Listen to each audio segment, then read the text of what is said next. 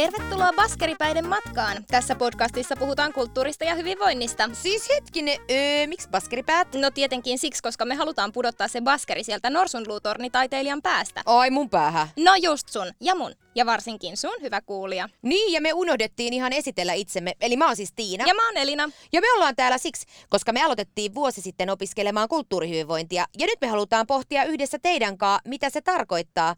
Tai voisi tarkoittaa just sun elämässä. Eli sun kannattaa ehdottomasti kuunnella tätä, jos haluat parantaa sun hyvinvointia kulttuurin avulla.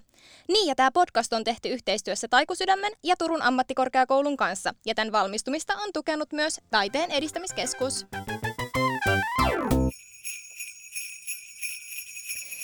Moikka Elina. No moi. Se on tiedätkö, ihan kohta joulu. Näin on, näin on tällä viikolla. Mitä tota, millaisia, tai miten kulttuuri liittyy sun jouluun?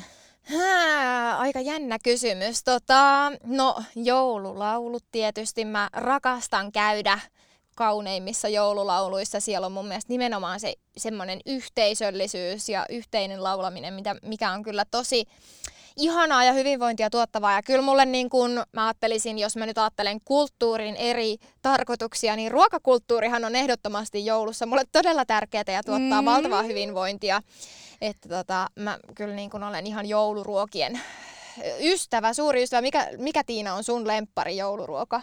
No kyllä mä tykkään ehkä tosta lanttulaatikosta kaikista eniten. Ihanaa. Ja sitten tietysti suklaasta. Suklaasta. Suklaa on voittamaton, kyllä. Kyllä. Mutta mut hei, tänään meidän piti puhua noista megatrendeistä. Joo.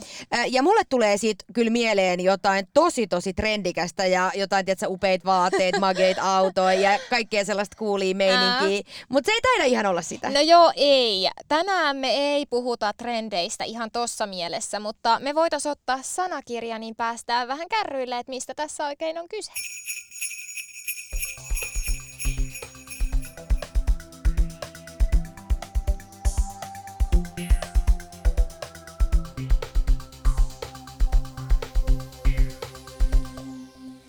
Megatrendi.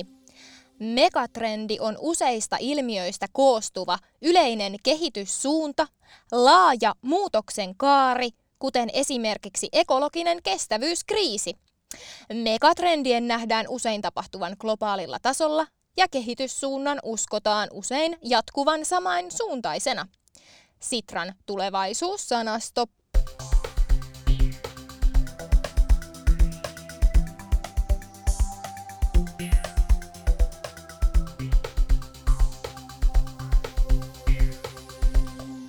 Okei. Mä en nyt kyllä ihan vielä tätä sisäistänyt. No okei, okei. Otetaan äh, kohta esimerkki. Mutta siis tulevaisuustalo Sitra on määrittänyt vuoden 2020, joka meillä tässä kohta loppuu, megatrendeiksi tämmöiset. Ykkösenä ekologisella jälleenrakennuksella on kiire. Toisena väestö ikääntyy ja monimuotoistuu. Kolmosena verkostomainen valta voimistuu. Neljäntenä teknologia sulautuu kaikkeen ja viitosena talousjärjestelmä etsii suuntaansa.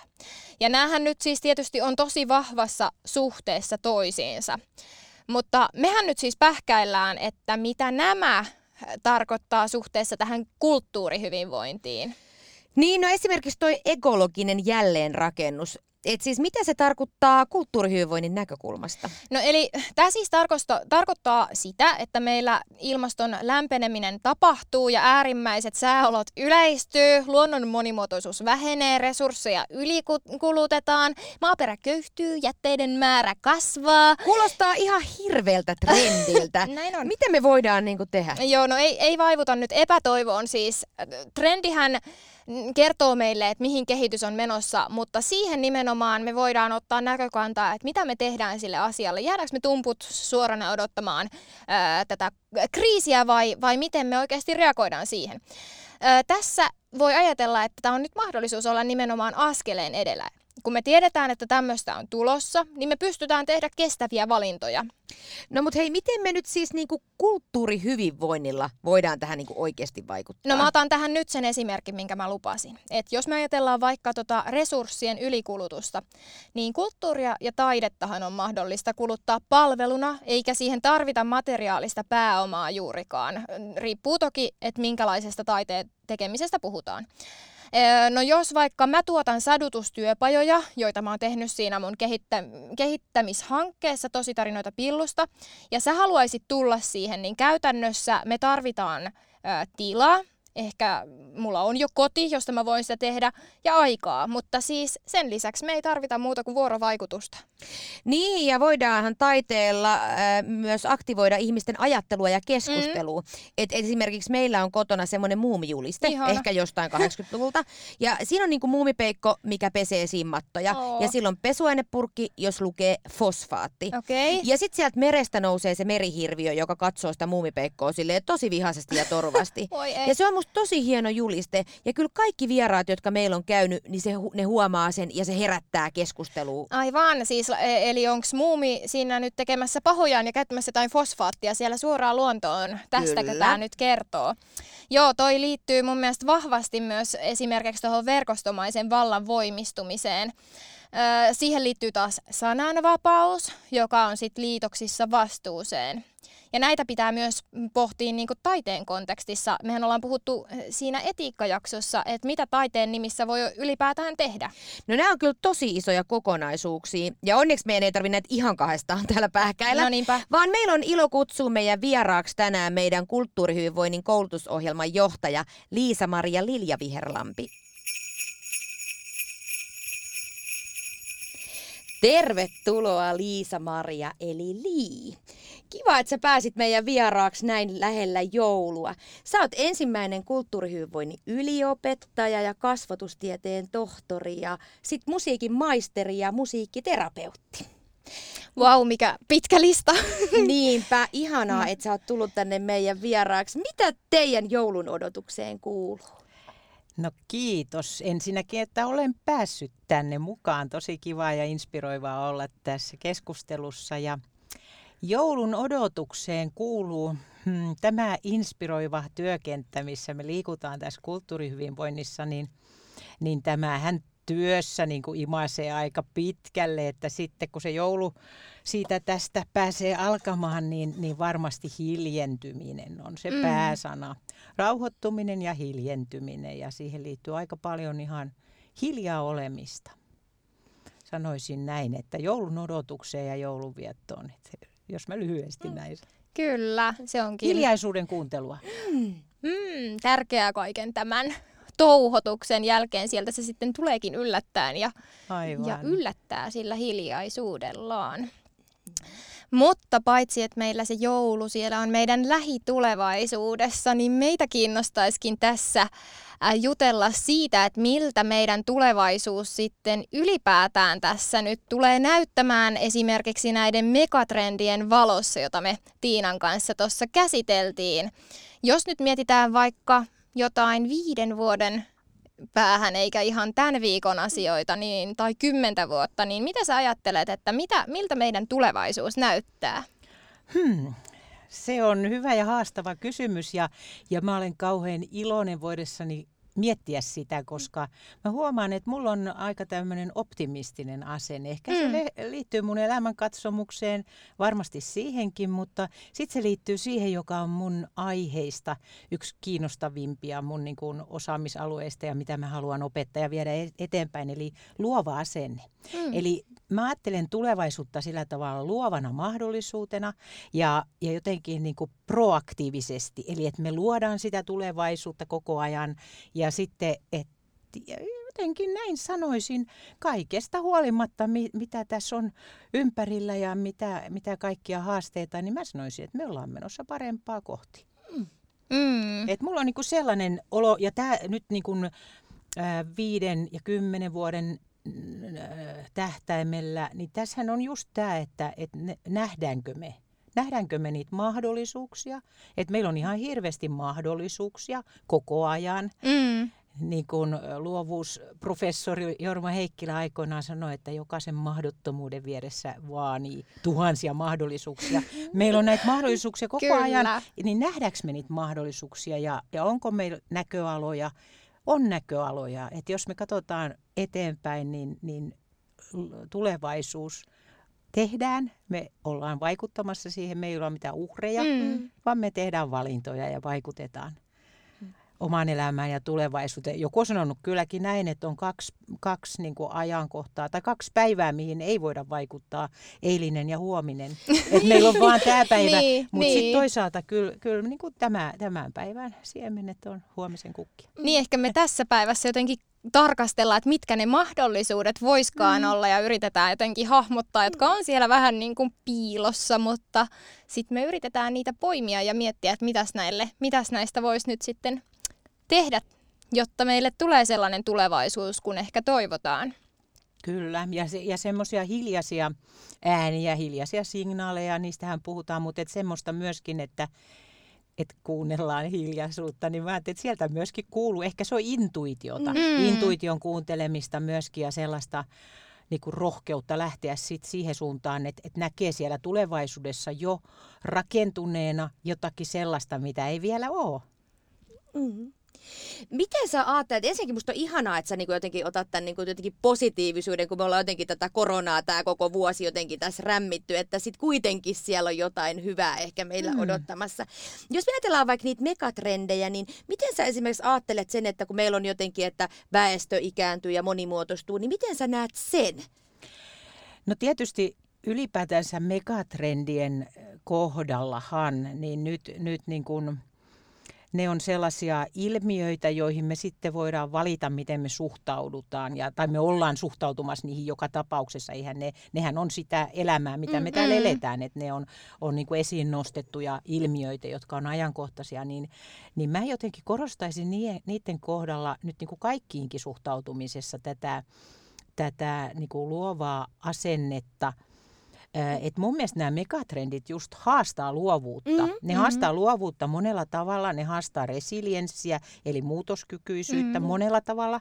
Niin sitten just tämä, että, että miten tähän väestö ikääntyy ja monimuotoistuu, mm. niin miten siihen suhtaudutaan äh, sillä tavalla, että, että se on ikään kuin tämmöinen tämmöinen haaste, johon meidän täytyy keksiä luo, luovia ratkaisuja, mm. että miten tämmöisen ilmiön kanssa eletään. Mutta sitten toisaalta myöskin ihan spesifisti, nyt kun me puhutaan kulttuurihyvinvoinnista, niin tämä megatrendi tarjoaa meille alustan, mm. alustan niin kuin erilaiselle kulttuurihyvinvointialaan kytkeytyvälle toiminnalle, palvelujen kehittämiselle ja kaikille tämmöiselle. Se on, niin kuin, se on mahdollisuus. Kyllä, mä näen ton ihan samalla lailla ja tosi paljon pohdittu myös tämän podcastin aikana sitä tavalla, että minkälaisia mahdollisuuksia se meille antaakaan. Aivan. Kyllä, aivan. ja jo, jotenkin se, että nämä, nämä megatrendit varmasti just lävistää myös toisiaan ja, ja siinä, että, että paitsi että väestö ikääntyy, on, on alusta luovalle ajattelulle, niin, niin sen heti näkee, että siihen pystyy kytkeytyä, kytkeä myös näitä näitä niin kuin muita megatrendejä, mitä, mitä nyt on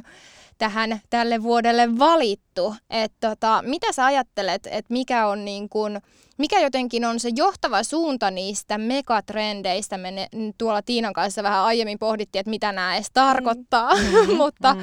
mutta tota, mikä, niin kuin, mikä jotenkin näyttäytyy sellaisena kulttuurihyvinvoinnin kannalta, että nyt hei tähän kannattaa tarttua? Toi on sillä tavalla vähän vaikea kysymys, koska, koska nämä megatrendithän niin, kun ne on niin kuin tätä meidän olemassa olevaa todellisuutta, että tavallaan niin kuin näähän kaikki, mitä nyt on, on niin kuin tässä tässä päällimmäisesti esillä, että puhutaan tästä väestön ikääntymisestä, talouden suunnan etsimisestä, teknologiasta, ekologisesta jälleenrakennuksesta ja verkostomaisuuden voimistumisesta, niin nehän mm. on kaikki sellaisia niin kuin mahdollisia alustoja mm. kulttuurihyvinvoinnin, niin kuin kulttuurihyvinvointiin kytkeytyvälle toiminnalle. Et, et se on, se on niin kuin semmoinen mahdollisuus, mitä voidaan jotenkin soveltaa kaikkeen.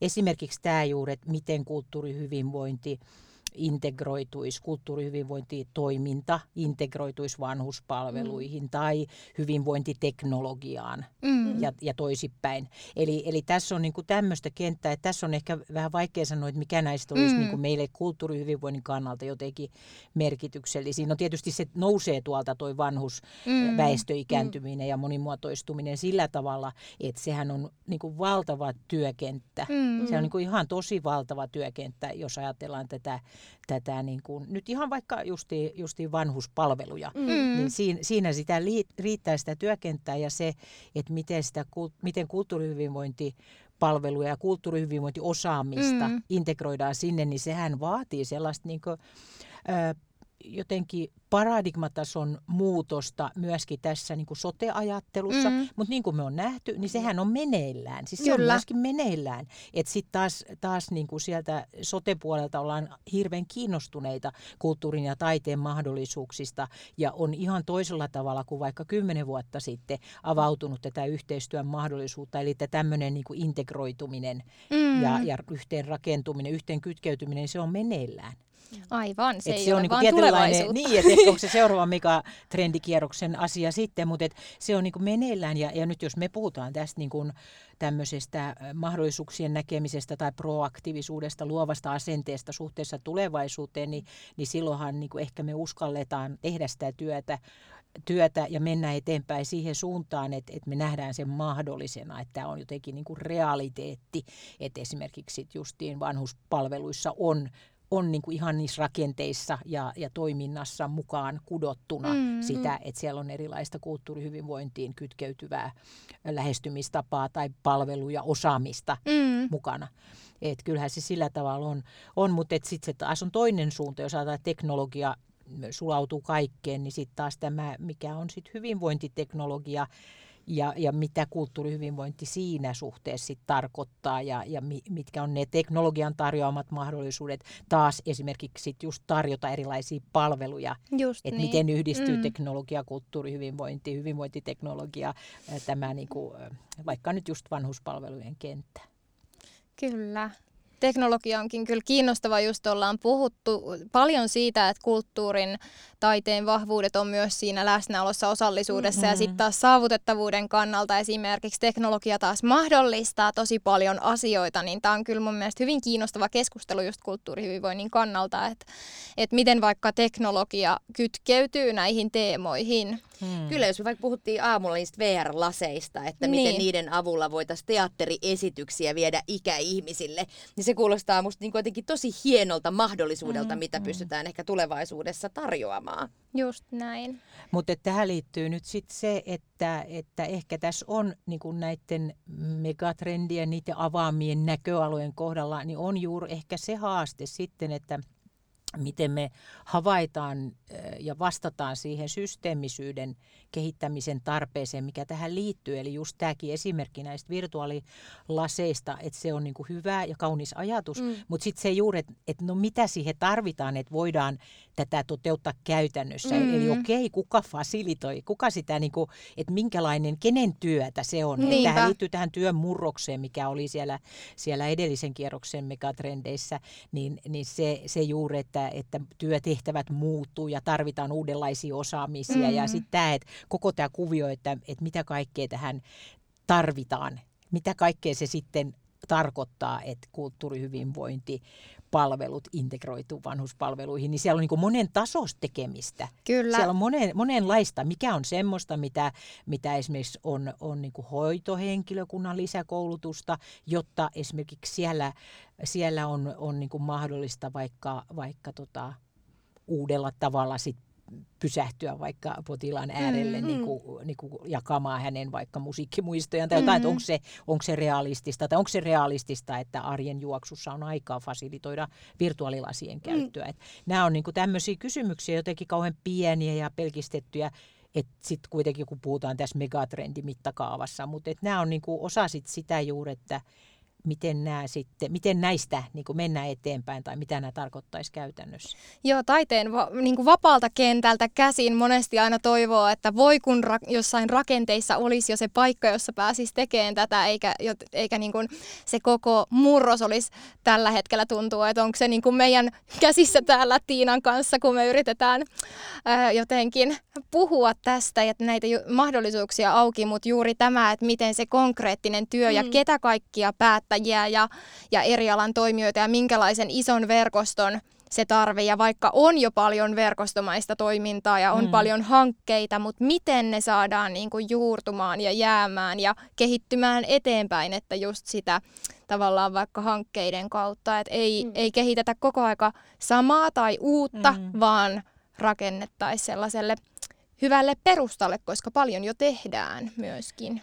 Et nythän on sillä tavalla tulevaisuuteen päin, että jos vielä palataan tähän mm. ensimmäiseen kysymykseen, mm. että jos me katsotaan niin kuin tämän kulttuurihyvinvointialan tulevaisuutta, eli mehän ollaan tässä, tässä nyt oltu tai tämähän on Suomessa nyt, nyt todella sitten sieltä 90-luvun alusta asti ollut vireillä ja rakenteilla ja ihmiset on valtavasti tehnyt työtä eri puolilla Suomeen, mutta nyt ihan selkeästi niin kuin viimeisten kymmenen tai seitsemän vuoden aikana taaksepäin on ollut tekeillä tämä, tämä niin kuin yhteenkytkeytyminen ja se, että mm. valtakunnan tasolla mm. niin kuin tehdään yhteistyötä ja taikusydämen myötä nyt sit varsinkin, että on niin kuin tullut tätä integraatiota, mikä nyt sitten tulevaisuuteen päin koko ajan ruokkii sitä, että myöskin ne alkaa niin kuin vahvistua ne rakenteet ja että se systeemisyys tässä kulttuurihyvinvoinnissa, että se alkaa, että koko ala alkaa sitten pikkuhiljaa olla tämmöinen systeeminen kokonaisuus, mm. jossa on niin kuin, tätä koulutusta ja on tätä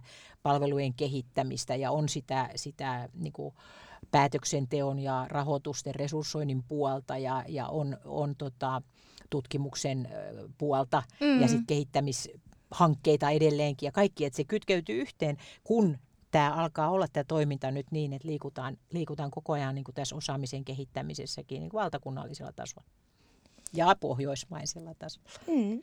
Ehdottomasti, kyllä.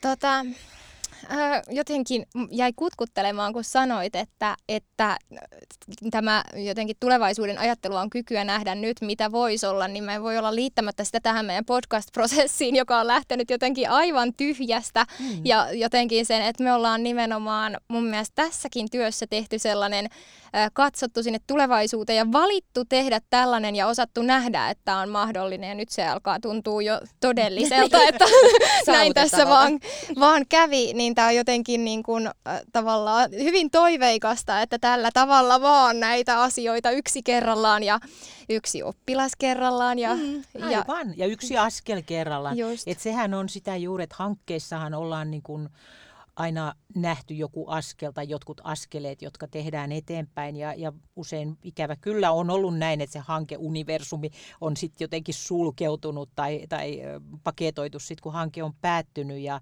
ja, ja se viestintä ja, ja tulosten levittäminen on sillä tavalla, niin kuin totta kai sitä on ansiokkaasti tehty, mutta se ei ole välttämättä niin kuin johtanut mihinkään, kun sille ei ole ehkä ollut semmoista, mihin se kiinnittyy niin. noin niin kuin jatkon kannalta. Mutta nyt kun meillä alkaa olla näitä koulutusrakenteita Suomessa jo, niin näiden suhteen mähän on aivan, aivan inspiroitunut tietenkin tämän omankin pestin myötä, mutta et mitä muuallakin nyt on tekeillä ja tulossa, niin se on todella hienoa, koska silloin se on semmoinen vakiintunut tai tämmöinen niin kuin, organisatorinen kohta, että meillä on koulutusta, meillä on korkeakoulutasosta koulutusta tällä alalla, mm. niin sehän syöttää koko ajan sitä osaamista, ja kun on osaamista, niin sen pohjalta syntyy niin kuin perusteltuja valintoja, käytännössä ja vakuuttavaa tekemistä. Mm. Ja, ja tämä on tämmöinen niin kuin kehä, tai kuin mä nyt sanoisin, niin kuin kumuloituva, mm. kumuloituva niin kuin lisäarvo, mitä tästä tulee hermeneuttinen, mikä no se niin, on siis niin, alati syvenevä spiraali. kyllä, kyllä. kyllä. Niin se, joo, jo, se, se kyllä opiskelijanakin tuntuu ihanalta, että meitä valitaan lisää ja meitä tulee lisää ja että me emme jää niin kuin, tämä ei jää tähän, mm. vaan että et tässä ei olla yksin, vaan nimenomaan se, että että asiantuntijuus lisääntyy, niin tulee sellainen todella ihana, vahva jotenkin olo, että se perusta siellä rakentuu ja on jo rakentunut ja, ja vahvistuu tällä hetkellä. Että...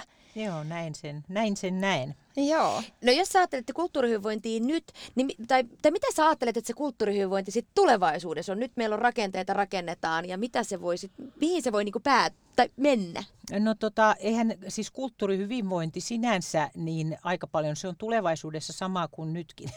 Eli toisin sanoen, että kyllähän sen ytimessä on se, että minkälainen on niin kuin ihmisen itsensä kokemus siitä, että miten kulttuuri ja taide kytkeytyy hänen omaan hyvinvointinsa tai millaisia kokemuksia hänellä on siitä, miten, miten kulttuuri ja taide kytkeytyy jonkun toisen hyvinvointiin. Eli se on se mm. kokemuksellinen ydin siellä ihan väistämättä ja eihän se tavallaan miksikään muutu. Mm. Eli, eli se vaan tietysti sitten muuttuu, että onko, onko sille mahdollisuuksia. Ja tämä juuri, että, että sitten kulttuurihyvinvointi alana niin, niin jos, jos näin nyt visioidaan, että tämä menee eteenpäin, niin silloinhan, silloinhan niin kuin mahdollisuudet niin kuin erilaisissa puitteissa ää, kokemuksille taiteen ja kulttuurin tekevistä vaikutuksista niin lisääntyy. Ja nythän tämä tietysti kuulostaa vähän hölmöltä, niin kuin me oltaisiin keksimässä tässä jotenkin pyörää uudestaan, koska taide ja kulttuuri on yhtä vanhoja kuin ihmiskunta. Niin. Mutta mut se, että, että tota, ehkä tässä on tämmöinen niin tietoisuuden niin tietoisuuden lisääntyminen ja myöskin sit se tietoinen käyttö mm. et, et tavallaan, ja soveltaminen. Et, et, et silloin just, jos me puhutaan tästä nyt sotealan yhteistyöstä. Mm. Tästä kun sanoit, että, että kulttuurihyvinvointi varsinaisesti ei muutu ja se perustuu siihen kokemukseen, niin olisikin tosi kiinnostavaa kuulla Li, että mikä, mistä sinun henkilökohtainen kulttuurihyvinvointi syntyy, minkälaisista rakennuspalikoista? Niin, mitä kulttuurihyvinvointi on mulle itselleni? Äm, tietysti se on juuri kokemuksia kulttuurin ja taiteen hyvää tekevistä vaikutuksista. Eli, eli se juuri, että, että tota, mikä, niin, useinhan se on jotakin hyvin pientä, pientä semmoista, että, että tota, niin kuin mullakin on noita musiikki, musiikkiyhteyksiä ja musiikki on ollut mun elämässä niin kuin se jotenkin se substanssi tähän, tähän taidepuoleen ehkä eniten omien koulutusten myötä, niin, niin, niin se juuri, että et eihän se sen kummempaa ole kuin se, että, että mä menen työpäivän kesken nyt etätöissäkin lattialle pitkäkseni ja pistän kuulokkeet päähän ja valitsen kuunnella, valitsen sen sijaan, että katselisi se laillisin fasea tai muuta, niin mm. niin pistänkin silmät kiinni ja valitsen kuunnella Bachin brandenburgilaiskonserttoja, joka tekee hyvää mun aivoille. Ehdottomasti siis se on koettavissa ja se olisi myöskin aivokuvantamisella mitattavissa, että miten se vaikuttaa mun aivoihin. Ja totta kai siis kulttuuria, Facebook ja kaikki somejutut ja muut, tietenkin nekin on kulttuuria ja se mm. hyvinvointi voi, voi niin kuin liittyä niihinkin ja siihen yhteisöllisyyteen, mutta mut jotenkin mä ajattelisin, että nämä tämmöiset kokemukset, kokemukset siitä, miten, miten kulttuuri ja taide lisää mun hyvinvointia. Mulla on monta kertaa käynyt näin, niin kuin usein on, että suutarin lapsilla ei ole kenkiä, että, että mä en tavallaan itsestäni muista pitää tarpeeksi hyvää huolta. Mm. Ja taannoinkin, tai silloin kun vielä sai käydä tuolla konserteissa ja muussa, saahan nytkin, mutta et kun silloin kun se oli normaalitila niin. vielä, niin niin oikein semmoinen valtava valaistuminen, että, että hetkinen, että mä olin aivan unohtanut, miten hyvää tämä minulle tekee. Niin. mä, tavallaan, että mä istuin siellä niin kuin musiikkikylvyssä, niin sitten mä jälkeenpäin että hitsit, että enhän mä ollut tätä muistanut ollenkaan, että tämä tekee mulle näin valtavan hyvää. Että et nämä on tämmöisiä niin kuin, äh, niin kuin jotenkin aika, aika niin kuin simppeleitä juttuja ja, ja, ja pientä, että mitä se mulle merkitsee. Et tietysti nyt työn kautta se merkitsee hirveän paljon tätä alan edistämistä mm. just ja kaikkea tähän liittyvää niin kuin tätä käsitteellistämistä ja ihanaa niin kuin filosofista pohdintaa, mm. että mistä, mitä mm. tämä on tämä kulttuurihyvinvointi ilmiönä. Mutta et, et niin kuin itselle nämä, tämmöiset niin kuin tutkimus, niin kuin henkilökohtainen tutkimusmatka, että mikä mulle tekee hyvää. Mm. Että mä myös itse sitä kysyn, että jos mä opetan vedän opiskelijoille sitten vaikka taide ja aivot kurssia tai, tai sisältöjä, niin, niin sitten, että mä myös itse, että et, et, mitä se mulle on, jos mä, mä niinku etsin sitä, mikä, minkä tyyppinen kulttuuritoiminta on just ihan oikeasti mulle parasta. Ja, ja se vaihtelee tällä hetkellä, se on äänikirjojen kuuntelua. Ja, mm. Mutta välillä ajattelin itse asiassa omaa elämän historiaa peilaten ja omia elämän vaiheita ja elämäkertaa, jota nyt en ole vielä kirjoittanut. Mutta et, et, tota, sitä kun ajattelin, mä oon monta kertaa sanonut näin ja tulkoon tässäkin ihan julkisesti todettua, että melkein sanoisin näin, että en tiedä olisinko näinkään hyvässä kunnossa, jos mun elämässä ei olisi ollut laulaminen ja mm. soittaminen mm. niin suuressa ase- merkittävässä asemassa, koska mä olen, olen äh, esiintynyt ja, ja myöskin niin palvelus soittamalla, soittamalla ja laulamalla äh, vuosikymmeniä – Mm. Niin se on ollut hyvin semmoinen vahva psykofyysisen kulttuurihyvinvoinnin ulottuvuus mm. niin kuin mun elämässä. Et se on tehnyt mulle ihan konkreettisesti hyvää, hyvää niin kuin hengitykselle ja kropalle ja kaikille aivoille ja, ja kaikelle. Että mä oon ihan tämmöisiä elämyksiä saanut sitten, että mietin, että, että hyvin, hyvinvointi on niin kuin varmasti ollut sitten sen, sen varmistamaan niin kuin monella tavalla. Et näitä esimerkkejä nyt voisi keksiä vaikka niin, kuinka paljon, kyllä, mutta et, et tämä nyt kyllä. oli tämmöistä niin kuin, niin kuin tajunnan virtaa tähän, tähän vastauksena. Mutta sitten just et ehkä, ehkä se korostuu tässä nyt sitten tässä asiantuntijatehtävässä tässä yliopettajana, niin juuri tämä alan, alan miettiminen, että ehkä kulttuurihyvinvointi tällä hetkellä mulle niin on sitä alaa, mm. että et miten tämä, tai ilmiötä, niin. että sitä, sitä on mukava, mukava kehittää ja miettiä, että millä tavalla – millä tavalla tämä niin kuin avautuu, mistä kaikesta on kysymys kulttuurihyvinvoinnissa. Kun me puhutaan mm. kulttuurihyvinvoinnista, samalla lailla kuin väitöskirjassa, niin mä pohdin, että mistä on kysymys terapeuttisuudessa. Niin, niin nyt tämä on niin kuin vähän sitä samaa, että kulttuurihyvinvointi on, on tämmöinen hyvin mielenkiintoinen ilmiö, ja mitä, kaikke, mistä, mitä se hyvinvointi siinä sitten itse asiassa on. Mm. Et, että tota, puhutaan varmaankin paljon tunteista, puhutaan, puhutaan luovuudesta, puhutaan mielikuvituksesta, puhutaan, puhutaan tämmöisistä vuorovaikutuksen tukemisesta, ilmaisusta, kaikesta tämmöisestä. Meillähän on englanniksi hirveän hyvä tämä meidän koulutuksen nimi, kun se on Creative Wellbeing. Mm, niin. Kyllä, ja ollaan myös mietitty, että, että onko se hyvinvointi tai meidän mielestä se ei ole pelkästään vaikka sitä, että mä tulin iloiseksi tai mä tulin niin kun, mulle tuli jotenkin positiivisia tunteita, vaan myös sitä, että se taide voi virittää jotenkin sille koko elämän skaalalle niin vahvasti ja se tuottaa sitä hyvinvointia, vaikka välttämättä kaikki sen sisällä ei niin kun, äh, ehkä jotenkin sillä hetkellä vaikka naurata mm. tai... Tai tunnu tai... hyvältä. Niin, tunnu juuri hyvältä. näin. Että oikeasti niin. hyvinvointia voi niinku, tuottaa asia, joka ei tunnu hyvältä. Niin. Kyllä. No näinhän me tiedetään, paha lääke auttaa. Kyllä. ja treenaaminenkin saattaa kannattaa, vaikka hikivaluu ja sattuu. Niin. Joo, ja sitten tämähän on niin myös se, että mikä musiikkiterapiassakin on, tietysti siinä täytyy olla turvallinen kehys mutta se, että, että saattaa olla just, että, että, että vaikka musiikin kuunteluun kytkeytyy tunteita, voi herätä kaikenlaista, niin kuin jopa, jopa niin kuin semmoista vaikka voimakasta raivua tai mm. muuta. Et toki sä voit niitä myöskin niin kuin kääntäen sitten taas kanavoida siihen musiikkiin ja vaikka rumpujen hakkaamiseen, mutta se, että, että tota, tämähän on usein se vähän niin kuin ongelmakin sitten, että, että jos, jos tota, tarjotaan vaikka musiikkia kuunneltavaksi jossakin, vaikka, vaikka tota, muistisairaille, niin siitä voi herätä monenlaisia tunteita. Et nyt me tullaan taas niihin osaamisiin, että mm-hmm. et, et miten, miten sitten niinku sellaisen kanssa, että ilmiö, että mitä tämä pitää sisällään, että et, et sitten taas tämä tunne, että on helppo sanoa, että, että hienoa, että me oltaisiin niin tunteilla mukana ja ihmisellä on tunteet, että ei me olla pelkästään niin jotain fyysisiä, fyysisiä olentoja ja mm. huolehditaan niistä tarpeista, että, että huolehditaan tunteista ja kaikkea, mutta että se, että onhan se haastavaa, jos tunteet herää. Kyllä, tämä on kyllä mielenkiintoinen aihe jälleen kerran, mutta nyt meidän on pakko päästää Li sinut joulun viettoon ja nautiskelemaan siitä hiljaisuudesta, vai mitä Tiina? Joo, kyllä tätä kuuntelis vaikka kuinka pitkään. Kiitos Li, että tulit meidän vieraaksi. No kiitos, tämä oli ihan, mä juuri ajoin innostua metatrendeistä, mutta jääköön seuraavalle. Jääköön seuraavalle kaudelle luultavasti. Ihanaa oli saada toi Lii tänne vieraaksi. Mä jäin ihan hirveästi pohti, että mitä toi metatrendi tarkoitti.